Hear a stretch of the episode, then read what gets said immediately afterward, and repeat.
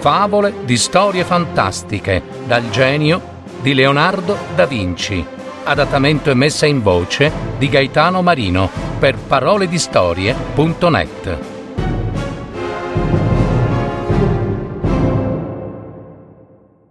Il pavone e la fame.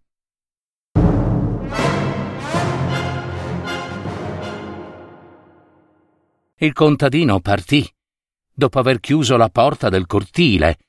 Sperava di ritornare presto, ma i giorni passavano senza che lui si facesse vedere. Gli animali del cortile avevano fame e sete, e perfino il gallo non cantava più. Stavano tutti immobili per non consumare le forze sotto l'ombra di una pianta.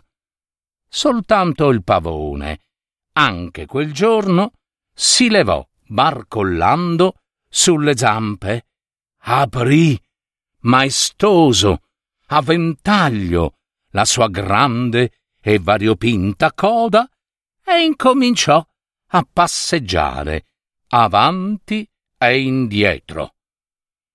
Mamma, domandò una magra gallinella alla mamma chioccia, perché il pavone fa la ruota tutti i giorni? Eh, perché è vanitoso, figlia mia.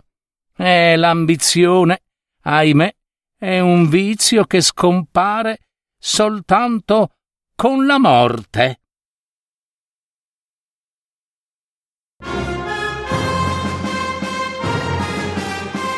Avete ascoltato Favole di storie fantastiche dal genio di Leonardo da Vinci.